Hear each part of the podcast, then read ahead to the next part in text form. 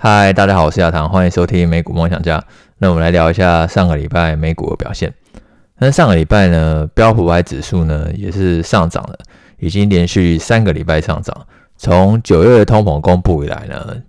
当虽然当时是一度呢有创下低点，但是后来就已经连续三个礼拜呢都是走高了。然后上礼拜五也算是蛮戏剧性的嘛，原本呢是一度呢是开低的，可是呢最后呢却收盘呢是大涨的。那主要呢是有看到报道说，就是联总会呢，它可能从十二月开始呢去放缓升息。现在市场已经预期说十一月呢就是会升息三码，但是呢就是有开始风声出来，就是说十二月呢可能改成升息两码，就是会逐渐去放缓升息。那其实我们前面有讲过嘛，就假设说联总会它真的可以逐渐放缓升息的步调，然后上一集也有提到说。呃，这一波利率的顶峰，BOI 可能是预估说，可能在明年初的时候呢，可能到达百分之五以后呢，就会见到一个顶峰。那如果呢，货币政策它最紧的时刻已经过去的话，那一定是比较有利于股市反弹的。只是我觉得有一个算是风险嘛，就要去留意，就是说，虽然说股市它已经连续三周反弹，但是我觉得蛮奇妙，就是其实美国十年期公债殖率啊。它还是一直在创新高，等于说并没有跟着利率呢出现下修的情况。十年期公债殖率呢，它已经连续十二周上涨了，意思就是说，换成价格概念的话，就十年期公债它已经连续十二个礼拜都在下跌。例如，假设你要用 ETF 来说的话，像是 TLT，它是专门去投资那个美国二十年期以上公债嘛。然后，哇，你看，如果你是看那个线图的话，你一定会觉得。非常难看，就几乎每个礼拜都在下跌了，它完全没有去跟上股市呢这一波的反弹，所以我觉得这是要稍微要留意的一个地方啊，就会不会说这一次的反弹，实际上来说又是一个无稽之谈，就背后的动能其实并没有那么好，那我觉得这是大家可以去留意的一个风险，只是以货币政策来考量的话，我觉得我们离那一个离最后那一个。尽头是已经越来越短了，因为其实通膨接下来逐渐下滑可能性很高。如果说明年初联总会利率大概峰值就会百分之五左右，那其实也差不多，到时候的通膨可能也已经会差不多百分之五，或者说是低于百分之五。那联总会后面再继续升息的理由也就不存在了。但是因为现在十年期公债殖率它还是在创新高嘛，所以这可能会对之后的股市呢造成一些压力。那其实公债。很多人去问我说：“诶，要怎么样去买美国政府公债？因为如果说你是一个比较保守型的投资人啊，像你一定会觉得股市最近的震荡呢，真的是很大。那假设说，其实你的本金其实已经有一定程度的规模，或者说，其实你就是想要呢，每一年去领取一个稳定的配息就好。像现在十年期公债殖率已经有快要百分之五嘛，呃，真的是蛮香的。因为如果说未来每一年的通膨呢是不会超过百分之五的话。那你现在如果去买进十年期公债的话，等于每一年就固定固定呢会有百分之五的配息可以去入账。那对于那种就是有金流稳定需求的人啊，就会有一个很大优势。而且呢，在目前美国税法呢是规定呢，债券的配息呢是不需要扣税的，因为债券呢是利息，不像美国公司发股利，它要扣三十%的税嘛。所以大多数美国公司的股利呢，它也不会给你发太多，它比较着重在那个库藏股，然后还有股利的成长上。然后发可能就是发一点点意思意思而已，因为发太多给你也没意思嘛，因为你就会扣很多的税。那有些人呢，他就喜欢那种就是配息呢，实际拿到手的感觉。那其实我觉得这很难去说什么对错啦，因为对我来讲话呢，如果你配息他真的没有配给我，我觉得其实没有关系，因为很有可能的话，它会反映在那个价格成长上。但是配息真的完全给你的话，那就是交给你自行运用，你可以拿去自己花掉，然后你也可以拿去再投资，所以就看你认为是给公司使用的资金效率比较好呢，还是给你使用的资金效率比较好？那你债券来讲的话，反正债券它就是类似一个借据嘛，所以公司在借了钱，他当然就要付利息给你，那这个利息呢是不需要扣税的。那关于要怎么买美国公债呢？其实可以呢分成用复委托，然后呢用那个海外券商。那复委托的话，其实就每一家国内的券商应该都有配合复委托，那你可以自己去询问看看，然后去比较价格。那比较特别的是债券这种东西呢，跟股票不一样。股票呢，它有一个集中市场，例如台股的证券交易所，然后呢，美股你可能也有听过纳斯达克的证券交易所，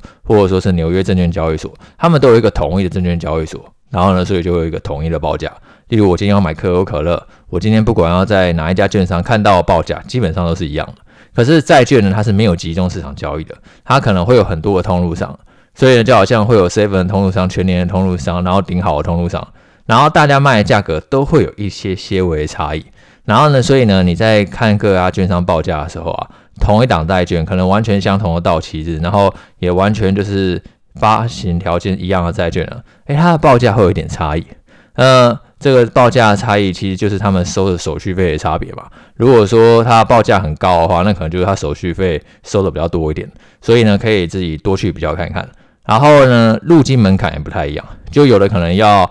要求你要买到面值要二十万，然后有的可能只要一万。然后呢，像海外券商的话，可能门槛呢通常都会低一点，最低最低差不多有了一千美元呢就可以买进了。所以呢，可以自己多去比较看看。那我自己是比较习惯用海外券商买啊，因为我现在大多数的资产都还是放在那个海外券商嘛。那在买卖海外债券的话，我觉得用海外券商是稍微方便一点，但是有很多他那种就是需要投资债券，搞不好都是那种本金很大、资产已经很。很高的一些退休族群，那这样其实我觉得也可以考虑使用呃副委托就可以了。呃，其实相关的一些买卖的方式啊，我也有写成一篇文章，就是放在那个专栏里面。那这篇文章其实是公开的，所以呢大家可以去看一下。然后文章连结我就放在 Podcast 的资讯栏。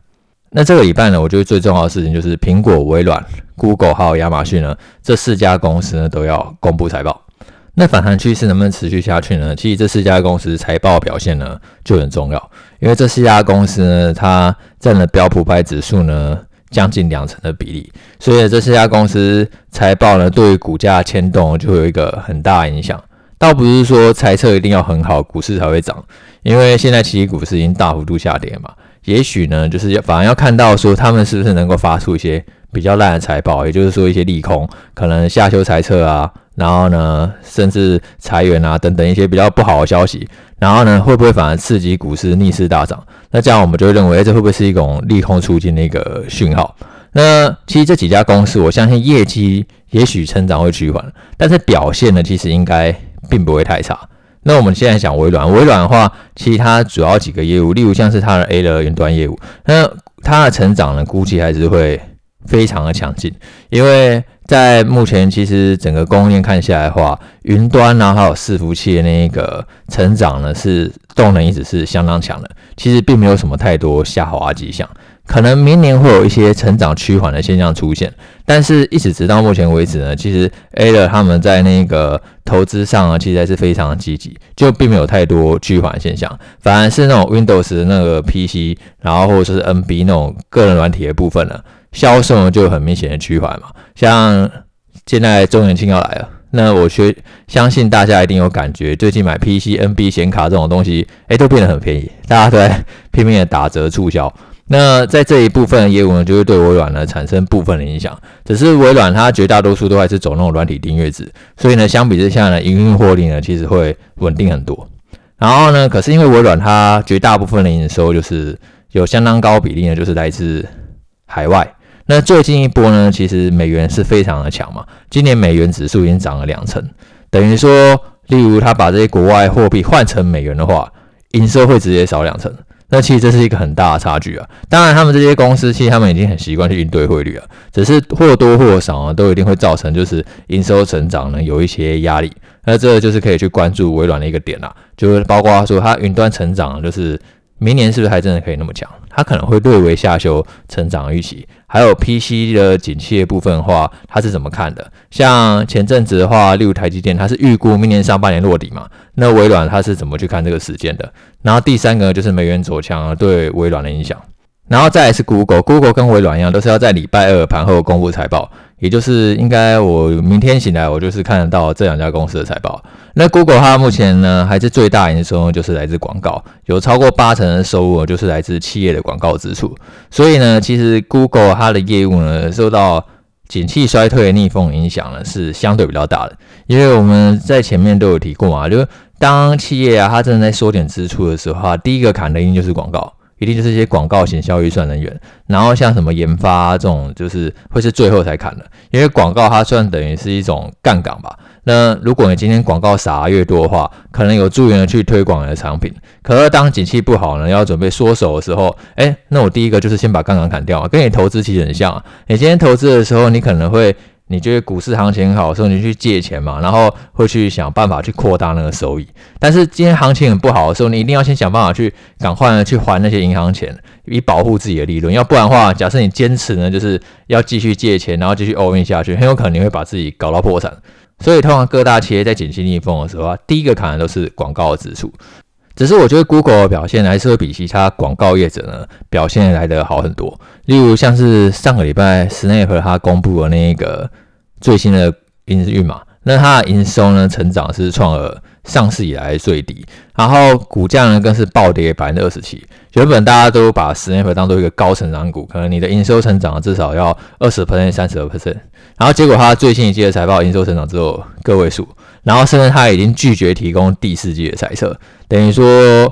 对未来其实是非常的保守嘛。然后当然也连带呢去拖蹦一些其他相关广告类股。只是以 Google 它搜索广告的表现，然后还有它本身 YouTube 广告的表现以外呢，其实从前面几季财报就可以看出来，它表现都会比 Snap，然后或者说是 Meta 这样的社群公司呢来得好上许多。因为我觉得其实现在既然广告支出在缩手嘛，那你企业主呢，就是例如原本呢你可能要投两千万的广告，然后现在变成只剩一千万，那以前两千万的广告你可能标准不会那么快，你可能就各种平台都去撒一点。但是你现在如果只剩一千万的话，你是会好好想说，诶，我到底投哪一个广告效果是最好的？我一定会优先砍那种效果不明的广告嘛。像我现在自己，因为我自己可能有在经营粉丝团，然后呢，我最近呢，我前阵不是在推那个 app 嘛，然后呢，app 就是那个配合那软体上那个 CMoney，他就会帮我去投那个广告。呃，因为我也不会去下广告，反正都希望你去帮我去下。那我就觉得其实呢，现在脸书这种广告导流的效果啊，就没有前几年来的那么的好。那为什么是这样？因为我觉得现在脸书对广告那个审核机制真的是越来越差了，它允许很多就是诈骗广告存在。像因为我自己有在下广告的关系，那所以后来呢，那一阵子脸书就投了很多有关投资的广告给我。然后我一看这十个广告里面，至少有五个是很明显就是诈骗的广告，因为它可能这个粉专啊就。就可能追踪数超低，可能都低于一百人。就是你点进去一看，你就知道是诈骗。但是他可能盗很多，就是一些比较知名网红的一些图片啊、文章啊等等。然后如果你一时不查的话，你可能以为是真的，然后也就点进去，然后呢你就容易受到诈骗。那当然诈骗他都抓进那种人人心呐，就是他那种广告都会写得很诱人，说例如免费领取呃什么免费领取书啊，免费加入群组，然后带你上天堂等等。可是。很多时候，我觉得真的是免费最贵啊。然后免费什么东西都强调免费，然后结果他最后可能都是要你那个呃汇钱啊，然后呃要要或者说就是要你买一进某某股票，然后结果他再到货给你等等，就会很多类似这样的事情。那脸书要根除诈骗广告很困难嘛？其实我觉得蛮容易的。如他可以直接就是要求，例如粉专，例如有一定流量的人呢，就是全部都实名认证，然后只有实名认证的粉专才可以投广告。但很明显，现在脸书会好像有一种想钱想疯了吧？因为他现在成用户成长已经很明显在趋缓嘛。你会发现说，现在大家都越来越不喜欢脸书了。然后他现在就只能从我们可能从这些粉专投广告的时候呢，可以去捞一些钱，但是他却并不愿意的去把这个广告品质做好。那其实这是对大家都是一种伤害，因为很多人当发现说，哎，我滑到那么多广告都是一些投资诈骗广告，那你一定反而是多绝大多数广告都不愿意点的，即便说它可能是真的广告，那你这样的话就会让其他可能算是正派经营的公司或者正派经营的粉砖，他就更不愿意下广告来脸书嘛，因为效果就很差嘛。那我自己是觉得现在有越来越多人都有这样的感觉，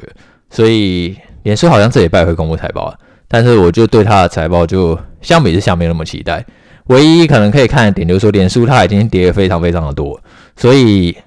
大家对它的期待感不会那么高，搞不好到时候财报出来以后又出乎意料的大涨也不一定。只是脸书如果它这种广告问题没有搞好的话，我觉得它长期基本面的影响真的比较大。然后但是现在 CEO 好像就专注在那个 元宇宙上面吧，一直在开发那个元宇宙。嗯，但是我觉得应该要回归他的初衷，好好去做好社群平台本质比较重要，要不然到时候到元宇宙，结果也是一堆诈骗，那这样。真的会有人想要用吗？我觉得这个几率真的是比较低。所以，数位广告产业来讲的话，我自己还是比较看好 Google。然后，亚马逊它其实也在发展那个数位广告业务嘛。它除了那个电商零售以外，它现在也在电商平台去投自己的广告。那其实成长反而是最快，比 Google 还要更快。因为电商平台广告啊，它那个导流效果比较好。例如，如果你已经在电商网站买了很多东西，然后你在顺手看到电商广告的时候，你再去额外购买的机会，其实是比较高了。那而且我觉得现在其实后面呢、大家以前数位广告可能大家都觉得有流量就好，有流量你就可以赚钱。但是我相信到后面大家会开始去追求品质，你广告品质也很重要，因为现在真的很太多诈骗都在投广告。但是你不能什么钱都想要赚，我觉得到最后，像不管是 Google、亚马逊或者是脸书，他们最后都要面对这个问题啊。那现在脸书好像已经彻底是在摆烂，YouTube 也有一点这种现象，你可能 YouTube。也常常点开都是一些投资诈骗的广告，但是 YouTube 有 Premium 啊，就是你可以直接升级成尊爵会员，就不用看到这些老人广告嘛。所以脸书假设他真的想要推出一个有品质的地方的话，要么就是他要推出一个订阅服务，只是现在好像没有看到太多什么类似的讨论啊。那再讲一下苹果，苹果它是要在礼拜四的时候公布的财报，那苹果它是所有科技股当中呢，市值最大，现在市值两兆美元。然后前几天特斯拉马斯克他不还甚至说，他在几年后追上苹果的市值嘛？呃，这个目标真的很很雄伟，那我也不确定会不会达成啊。但是我达成真的是一个非常了不起的成就。嗯，还是先讲到苹果。苹果的话，它现在呢，其实绝大多数大家去关注应该是它 iPhone 的表现嘛。那以 iPhone 来讲，它目前高阶款其实就还是卖得很不错。其实现在几乎各行，应该说各家公司都一样。就是那种比较有钱的，它消费其实还是没有受到什么影响，就他的需求都还是非常旺盛。绝大多数都是中产阶级跟比较低收入的受到影响会比较大。所以以苹果来讲的话，就是高阶款还是卖的很好。但是低阶款就比较卖不动，因为大家可能就是买气会开始下滑，然后那种就是你本来就会去买那种高阶款，它其实没有受到什么影响，它就还是需求非常旺。那苹果它可能会去讲一下说它对于年底购物节的看法，不管说是圣诞节啊，或是感恩节，因为通常这时候都是苹果它每一年营收最高的时候，然后它可能也会去去释放一些，就 iPhone 十四呢，就是这种需求到底是。多少预期？那因为苹果它是最大的公司嘛，所以对整个股市影响呢也会比较大一点。然后如果说苹果有一个好表现的话呢，就有助于呢就是这一波美股反弹呢持续下去。然后最后亚马逊它也是在周四盘后公布。那亚马逊刚刚我们有讲到它那个数位广告业务嘛，我觉得它数位广告业务应该成长还是会比同业快上许多。然后甚至它有那个 AWS 云端运算业务，就应该跟 A 的都也是一样会保持一个不错的成长。只是大家可能比较去关注是它那个电商业务，因为它电商业务的成长已经很明显在趋缓了。然后特别是现在那个商品的库存又很高嘛，那它的电商的库存什么时候清完？那大家应该会很好奇，说亚马逊的这一次的讲法是不是能够在年底购物节就可以把这些库存赶快清一清，然后明年的这个电商业务呢又可以去重回成长，那就可以从这一波亚马逊的财报呢看出来。那所以呢，其实这个礼拜算是蛮重要一周啊。这个礼拜其实有三分之一的标普五百指数成分股呢都会公布财报。然后以前我们提过嘛，其实今年呢是美国期中选举年。那十一月八号，也就两个礼拜以后，就是美国期中选举日。那美国期中选举的后一年啊，上涨的几率是百分之百。从一九四二年以来举行那么多次的期中选举呢，这个定律呢是还没有被打破。所以刚好明年货币政策可以见顶。然后再搭配说明年获利可以恢复成长的话，那也许真的有机会就可以再去延续这个指标。其中选举后一年啊，在一些不确定性消失以后呢，股市的涨幅反而是比较亮眼的。只是这段时间可能就是相对来讲的话，波动会比较大。我相信虽然呢，我们刚刚讲说标普五百指数连涨三周，但是你应该会觉得这三个礼拜好像也并不是很平静嘛，常常可能先直接先杀一个百分之二，然后这个再拉上来，就波动还是蛮剧烈。面对这种震荡盘啊，我觉得你需要其实是耐心啊，耐心真的是很重要。而且特别是在这种震荡盘的时候，你可能会觉得好像走不出明显趋势的时候，那你就应该要减少操作。其实就应该这样，你就是说，可能你现在可能做多也被扒，然后做空也被扒，那你就不要做嘛，也就等到趋势明朗之后呢再去做。不然的话，就是类似那个嗯长持的一个概念，就是你可能找几家好公司，然后你控好来资金，然后去分批的去布局的话，其实长线来讲的话，倒还是有一个不错的报酬。因为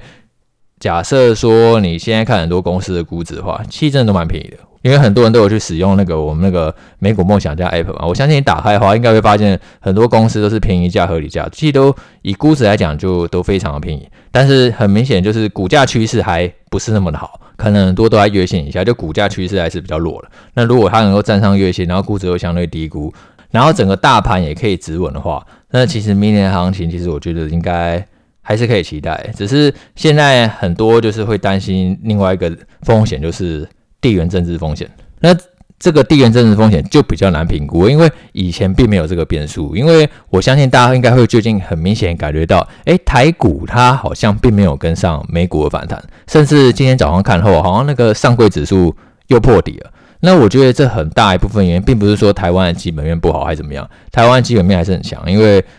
上个礼拜我们还分享过台积电的财报嘛，其实台积电的财报真的还是很好，但是台积电今天它又破底了。那我觉得很大一部分原因，就是因为现在大家个股越来越担心那个台海局势的威胁。其实我投资差不多从二零一一年到现在吧，还真的没有看过外资那么担心台海局势的威胁。这个坦白说，这个真的是我今年第一次看到，我第一次看到外资那么担心台海局势的威胁。那很多人都说这是因为选举要到，然后所以在卖那个王国港。那我希望是如此啊，因为没有任何人希望说台海呢真的会开战，最好说这个真的只是选举前呢在演演戏而已。可是我觉得就。这种东西其实真的很难判断，所以呢，你还是要去未雨绸缪，因为我们并不是地缘政治的专家，我们很难去判断说那个习近平到底脑袋在想什么，会不会真的脑冲，然后就一颗飞弹呢就射出来，这个真的是没有人可以去知道答案的。像昨天的话，那个中概股也是全面暴跌嘛，因为习近平他已经成功去延长他第三任的任期，等于说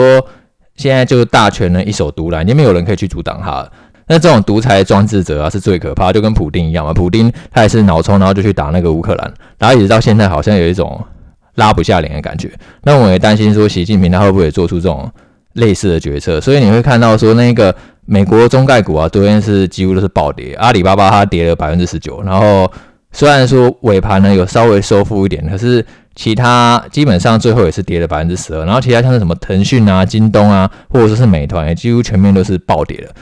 然后香港恒生指数呢跌到一九九七年的水准，等于说过去二十五年以来，恒生指数是没有任何进展的，等于说一切呢都归零。一九九七年香港才回归中国，然后那时候说五十年不变，然后结果想不到不变是股市，就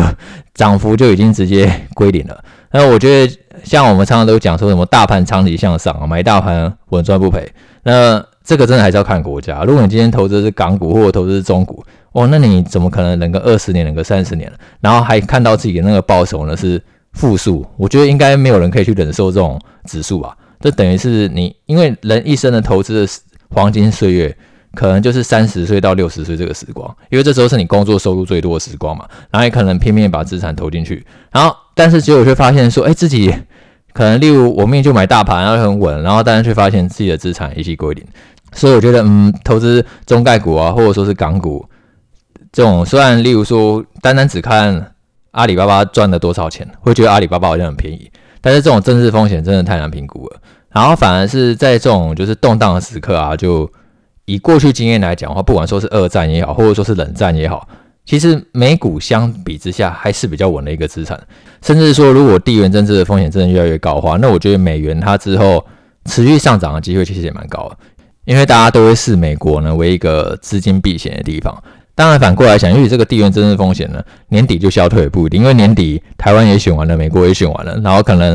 那个亡国感呢也卖完了，搞不好明年又是歌舞升平，然后大家一起回归正常，那这当然是最好的剧本嘛。毕竟我们就住在台湾，没有人希望说台湾到底发生什么事情。那所以呢，反过来想，就是也许现在台股啊，例如像是台积电，它本益比一定要那么低了，可能真的就是一个很不错的机会。只是你真的一定要去守好你的资金啊，因为。当然可能不会有中概股那么夸张啊。中概股它其实很多股票跌幅都已经达到八成以上，就是几乎要给你归零毁灭你财富的概念。我觉得台电最终跌幅应该是不会那么夸张，所以我自己还是台股、美股呢都有配一点。那我觉得其实都要配一点比较好，就才能去分散风险嘛，就以免应对呢最坏情况发生。那希望一切的事情都是会越变越好，就也不要去想太多，因为其实最重要还是要专注当下，然后去过好每一天。好那今天这样我们下次见拜拜。